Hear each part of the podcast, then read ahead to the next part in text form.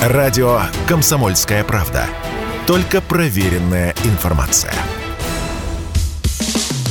Что будет?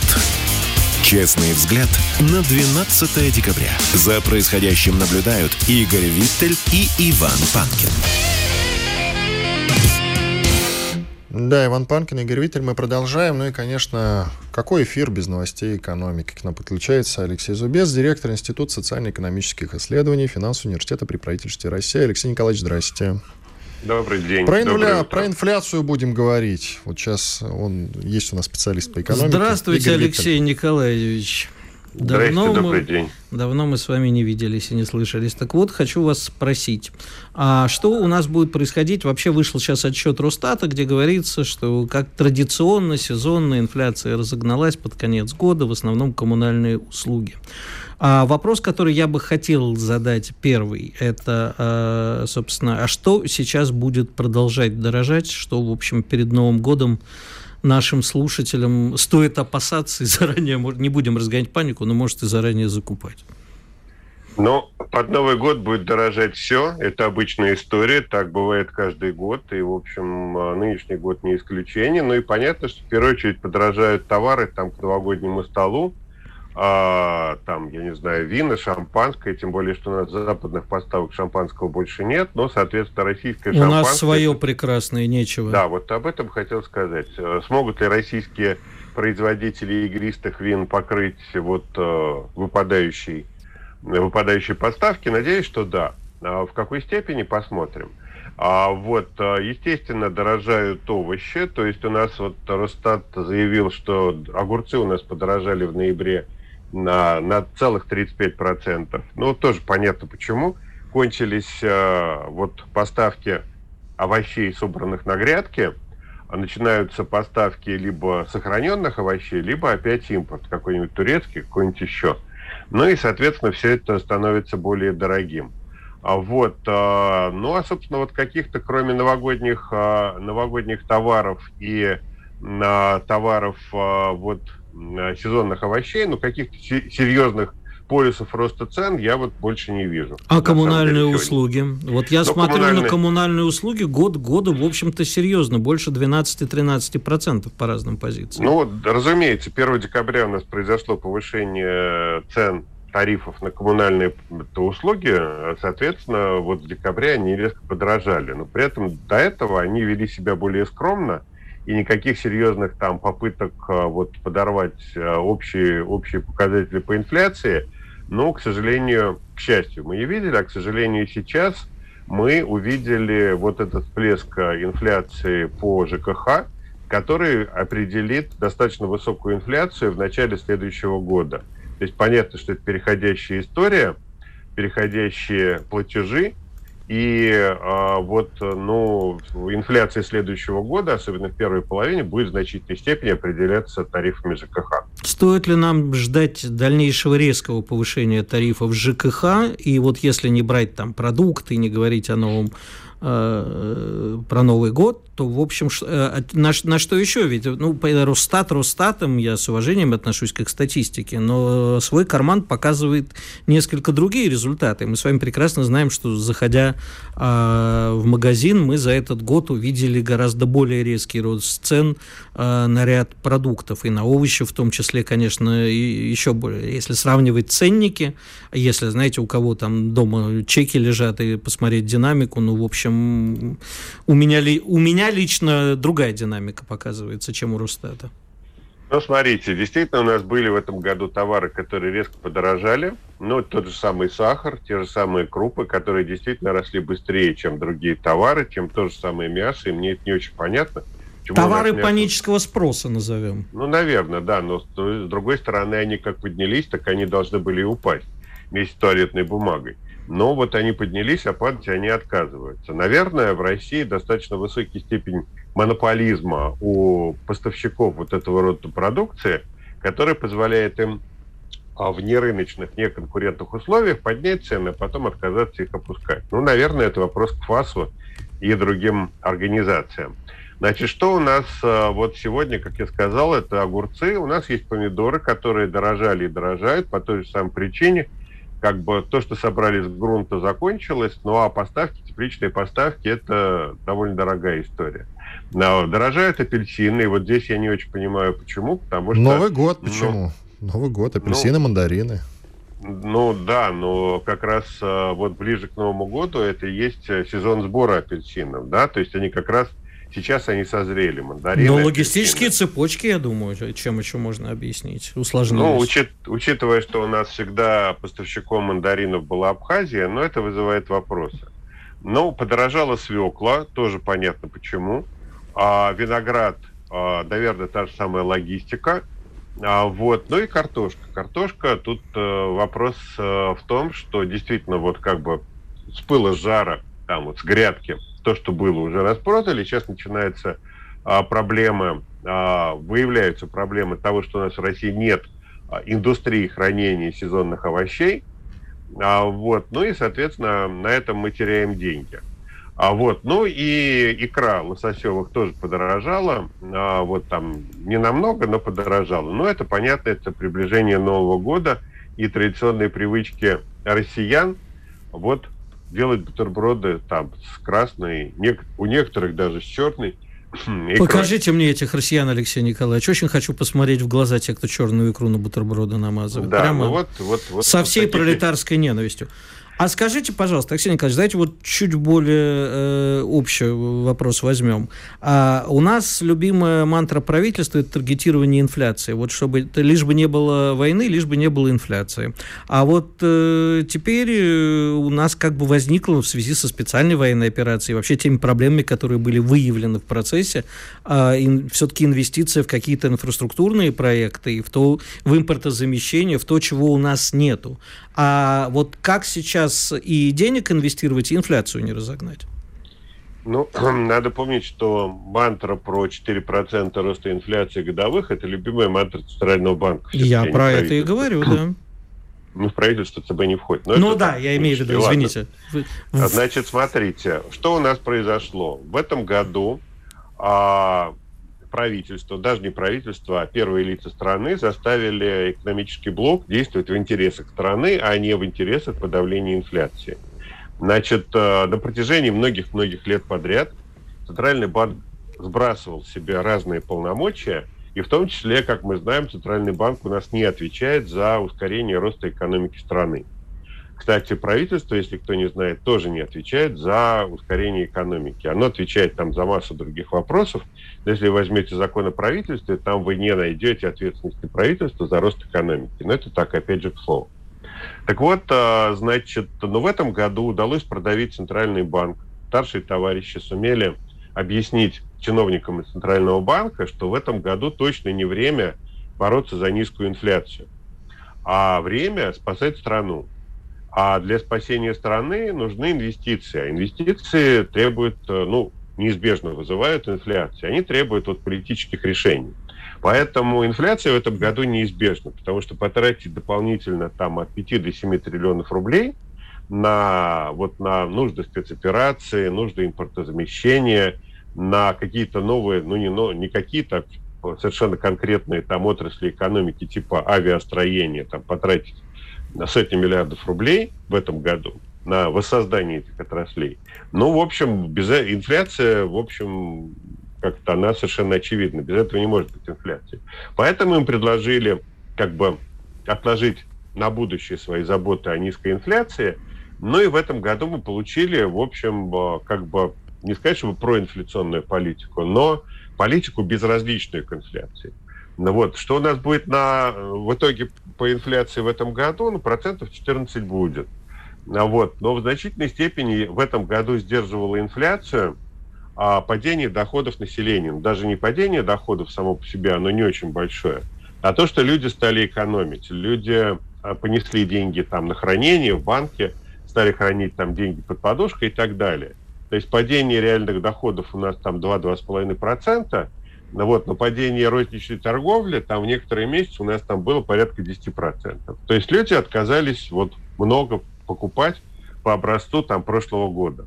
А если люди несут меньше денег в магазины, это значит, что у магазинов нет оснований а, повышать цены. Поэтому сдерживающим фактором инфляции в этом году было то, что народ отказался много и, как это, много, много и вкусно кушать. А вот э, по образцу там прошлых лет. Поэтому вот это позволило удержать инфляцию там порядка на уровне 14%, а вместо 17%, которые там мы в том числе прогнозировали в качестве пессимистического варианта, если вот э, высокая потребительская активность населения сохранится. Теперь, что касается следующего года. ЦБ обещает нам инфляцию в 7% на следующий год, и я в эту цифру верю. То есть, а, более того, вполне возможно, мы получим инфляцию там 7-8%, может быть, даже 9%. То есть, вот, ну, 7% это скорее такой средний вариант. А, ну, это связано, опять же, с большими расходами, которые мы увидим в следующем году, в дополнительными вливаниями в экономику. Это, опять же, там вот те самые 5-7 триллионов, о которых я говорил. А, вот. И плюс к этому падение цен на нефть. Падение цен на нефть, которое мы видим сегодня, то есть если мы говорим о потолке и о санкциях, то на физическом объеме продаж российской нефти и нефтепродуктов, они скажут очень мало или вообще не скажут. Спасибо. Алексей Николаевич, уже не успеваем. У нас 20 секунд остается до конца Спасибо этой части. огромное, да. Алексей Зубец, директор Института социально-экономических исследований финансового университета при правительстве России. Ну, в целом-то Алексей С Николаевич... очень оптимистичным прогнозом. Растолковал все нюансы, которые нас я интересовали. Я просто хочу сказать, что я всем не верю. Всем не верю. Э, через две минуты продолжим. Оставайтесь с нами. Радио «Комсомольская правда». Никаких фейков, только правда. Что будет? Честный взгляд на 12 декабря. За происходящим наблюдают Игорь Виттель и Иван Панкин. Иван Панкин, Игорь Виттель, финальная четвертая, ну или восьмая часть нашего разговора. Знаешь, вот не хотел ты, но тем не менее, ну нельзя не сказать, раз это происходит, мы все-таки так или иначе новостная программа, должны следить за тем, что происходит вокруг нас и с нами. Так, пожар в Балашихе в районе торгового центра «Стройпарк» горят стройматериалы. 200 квадратов – это площадь возгорания. Это уже, я даже не знаю, какой по счету пожар за последние месяца полтора. Их больше десятка уже случилось и один похож на другой. И возникает, конечно, закономерный вопрос, не диверсии ли это.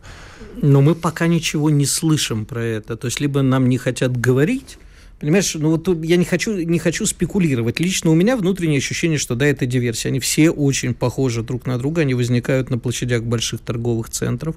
Можно, конечно, списать на нашу безалаберность и русский авось, но, слушай, он всегда был русский авось, а тут буквально так плотно пошло, что вот прямо... Э, я, не, кстати, не, не, не, не списывал бы со счетов вредительства арендодателей. Еще вот, арен, кстати, аренда, да. Точнее, аренда не дателей, а наоборот. Uh, тех, кто что-то там пытаются во многих случаях замазать. По крайней мере, в случае с торговым центром Оби, Аби. Ну и ТЦ Химки тоже. Да, но это он и есть, да. А, это ну вот, да. Вот там, мне кажется, уж слишком, знаешь, как Бе, говорил Беня у Бабеля, сдается мне, что у нас горит сажа. Но это в том числе может быть и раздолбайство из-за моратория на может, проверки бизнеса. Может быть. Игры может. со страховкой в том числе. Может быть, раздолбайство, понимаешь, вот это вот оказалось палка о двух концах. С одной стороны, нам обещали и сделали, с другой стороны, кстати, в реальности меньше не могу сказать, чтобы сильно стало. Ну, а с другой стороны, ты знаешь, я считаю, что за все истории где гибель людей явилась средством нарушения пожарной безопасности, я это говорил еще во время зимней вишни. Выйди у себя дома, не надо не ходить ни в какой ТЦ, просто выйди на лестницу, пройдись и посмотри, где у тебя закрыты двери, которые не должны быть закрыты, где на лестничных хлам. Понимаешь, это все кажется, ну, нормально, соседи выставили, подумаешь, велосипед или лыжи чьи-то валяются в общем холле, а это все становится причиной смертей. Вот, а если идешь в ТЦ еще, не дай бог, с детьми, проверь, пожалуйста, двери, которые вот эти вот должны быть вроде как открываться, а они закрыты оказываются. Это все, казалось бы, мелочи, мы на это не обращаем внимания, но все это нас никто не спасет. Спасение утопающих, а, особенно горящих, это дело рук самих утопающих. Ну что ж, теперь к другим темам. Что будет? Обычно в самом финале мы любим пошутить, и сегодня в том числе нельзя пройти мимо нескольких новостей, хотя, возможно, даже и не смешно. Вот, вот ответ... да, ты взял самую не смешную тему, на мой взгляд. Что тут смеяться? Ну, это же ты... новости. Давай, ты Это озвучь. Где-то да. рядом горит, надо об этом сообщить. И у Виталия Милонова, в том числе у депутата Госдумы, видимо, подгорает где-то. Он предложил дополнить школьную программу, друзья, здесь внимание, обязать, обязательным изучением Библии, Корана, Талмуда и Трипитаки. Я не вижу в этом ничего плохого. Я, это первый Ва- раз в жизни, запротоколируйте, прошу занести в твою розовую книжечку. Это первый раз в жизни, когда я поддерживаю Виталия Валентиновича Ты Милонова. с дуба рухнул. У нас есть э, А, в есть. школах основы Значит, религиозной смотри, ты, ну, культуры и господи, ну светской почему этики. ж ты рта-то раскрыть не даешь? Дослушай до конца. Мы- Мне, я не вижу в этом ничего плохого. А Но, как хорошего? всегда, дело в применении. Потому что у нас раздолбая, как в школе не учили, так и не будут учить им, что религиозную этику. Им что, что только сейчас не преподавай, они на все это забьют и забудут через две секунды. Не вижу ничего плохого в изучении священных книг в школе. Другое дело, что никто этим не будет заниматься, и дети к этому особо не созрели. А, Потому я уже говорил и буду повторять неустанно. Да, великая русская литература, но, к сожалению, она преподаванием в школе очень многих от себя э, отбрасывает. Ну, не вот дети... Мне кажется, нужно делать больше упор на точные науки, а те, кто хочет, э, пусть идут в специальные лицеи с изучением гуманитарных Да вообще наук. на любые науки, науки, на науке Да. делать акцент. В это, в принципе, будет очень полезно. А, Я не есть- думаю, что детям интересно читать Библию, Коран, Ты знаешь, Талмуд. пока э, был такой анекдот, да, я хочу уехать по по гомосексуализм, пока это не стало обязательным, да, такой вот был, да, говорит, вот тут запрещали, потом разрешили, теперь хочу ехать, пока это не стало обязательным. А пока э, тебя не, не, не заставят жить по э, Библии, по Корану, по Талмуду, по э, Трепитаке и прочим э, священным книгам в обязательном порядке, Изучать это хорошо, заставлять это, наверное, плохо. Но я не вижу ничего плохого в их изучении. Ты думаешь, Виталий Валентинович Милонов э, эту инициативу-то выдвигает, э, потому что беспокоится о детях? Это инициатива ради инициативы. Безусловно. И потом, вот он Безусловно. ее выдвигает, а он продумал, Он ее выдвигает это- ради собственного пиара. Да, вот именно. Скажи в этом ему проблема. спасибо. Ты когда узнал слово трепитаки?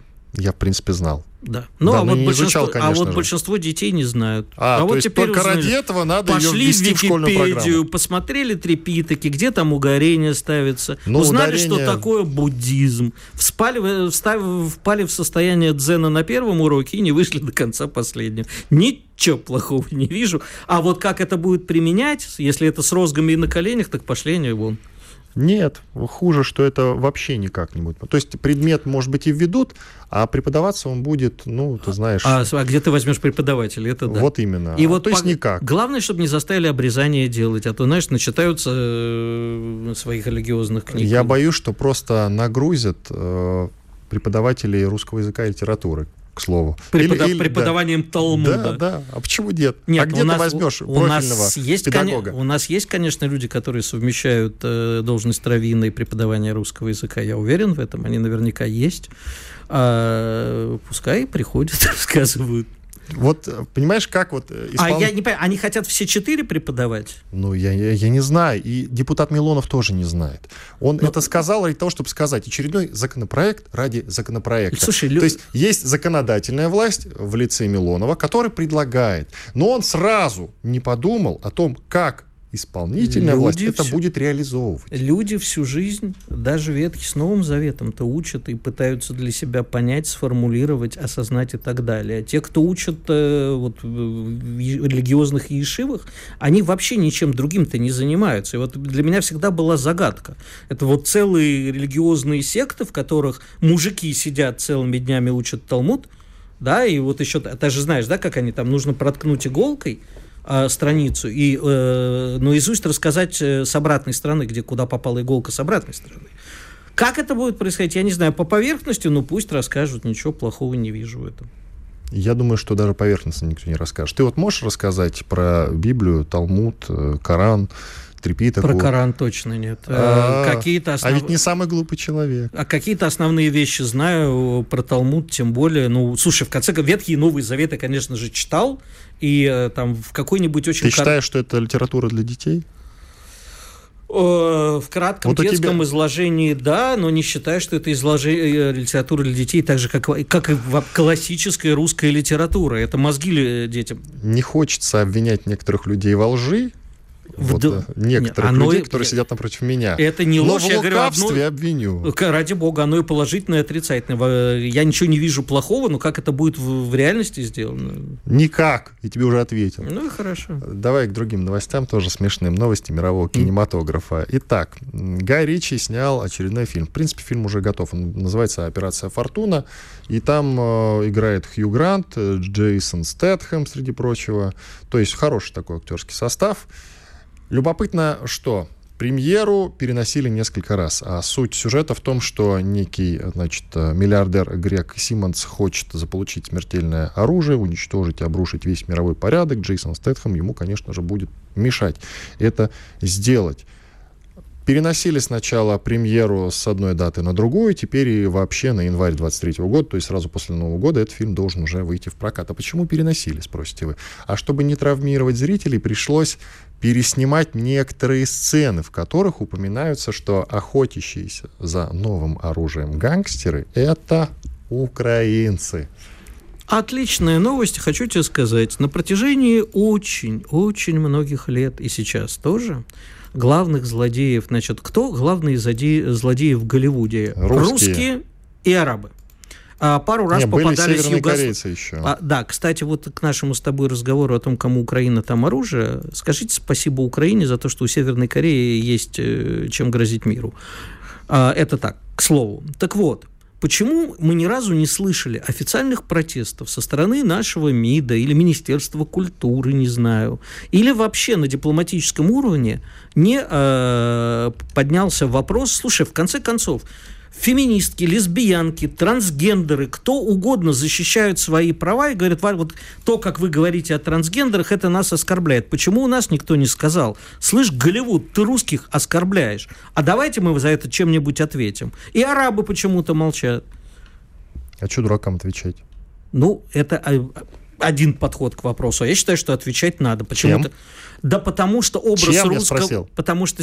Вот, вот это, слож- это, втор- это второй вопрос. А потому что, извини, так долго рисовали образ русского Ваньки злодея. Помнишь в этом, в, Арма- в И Армагеддоне? Ваньки по- дурака еще скажи. Да, что теперь очень легко продавать, между прочим, публике, которая э, читает газеты и смотрит телевидение, образ злодея русского, потому что им же в Голливуде показывали, что это злодей. Теперь легче поверить в то. А Это- может, не надо этого стесняться? а это, это, это мой подход к делу, тогда давай себя вести и не стесняться. Но это значит, что мы себя будем вести как злодеи и накажем за то, что нас представляли как злодеев. Но я не понимаю, зачем украинцев-то вырезали, что там нет людей, Ну, а которые как? хотят Слушай, уничтожить планету. Это же какая бы Зеленского сейчас истерика была. Ты что? Запад не хочет истерики Зеленского. Знаешь, как капризный мальчишка может ножкой топнуть. Тогда ему нужно по многим другим фильмам пробежаться, которые уже сняты и вышли в прокат, и там Обязательно. присутствуют э, бандиты-украинцы. как бы. Обязательно. Таких фильмов нужно. много. Обязательно. Иван Панкин и Игорь Виттель были здесь, остались очень довольны, друзья. Спасибо, что и вы составили нам компанию. Встретимся завтра утром. Оставайтесь на радио «Комсомольская правда». Чтобы получать еще больше информации и эксклюзивных материалов, присоединяйтесь к радио «Комсомольская правда» в соцсетях. В отечественных социальных сетях. Смотрите новые выпуски на Рутьюбе, читайте телеграм-канал, добавляйтесь в друзья ВКонтакте, подписывайтесь, смотрите и слушайте. Радио «Комсомольская правда». Самая оперативная и проверенная информация в эфире и соцсетях.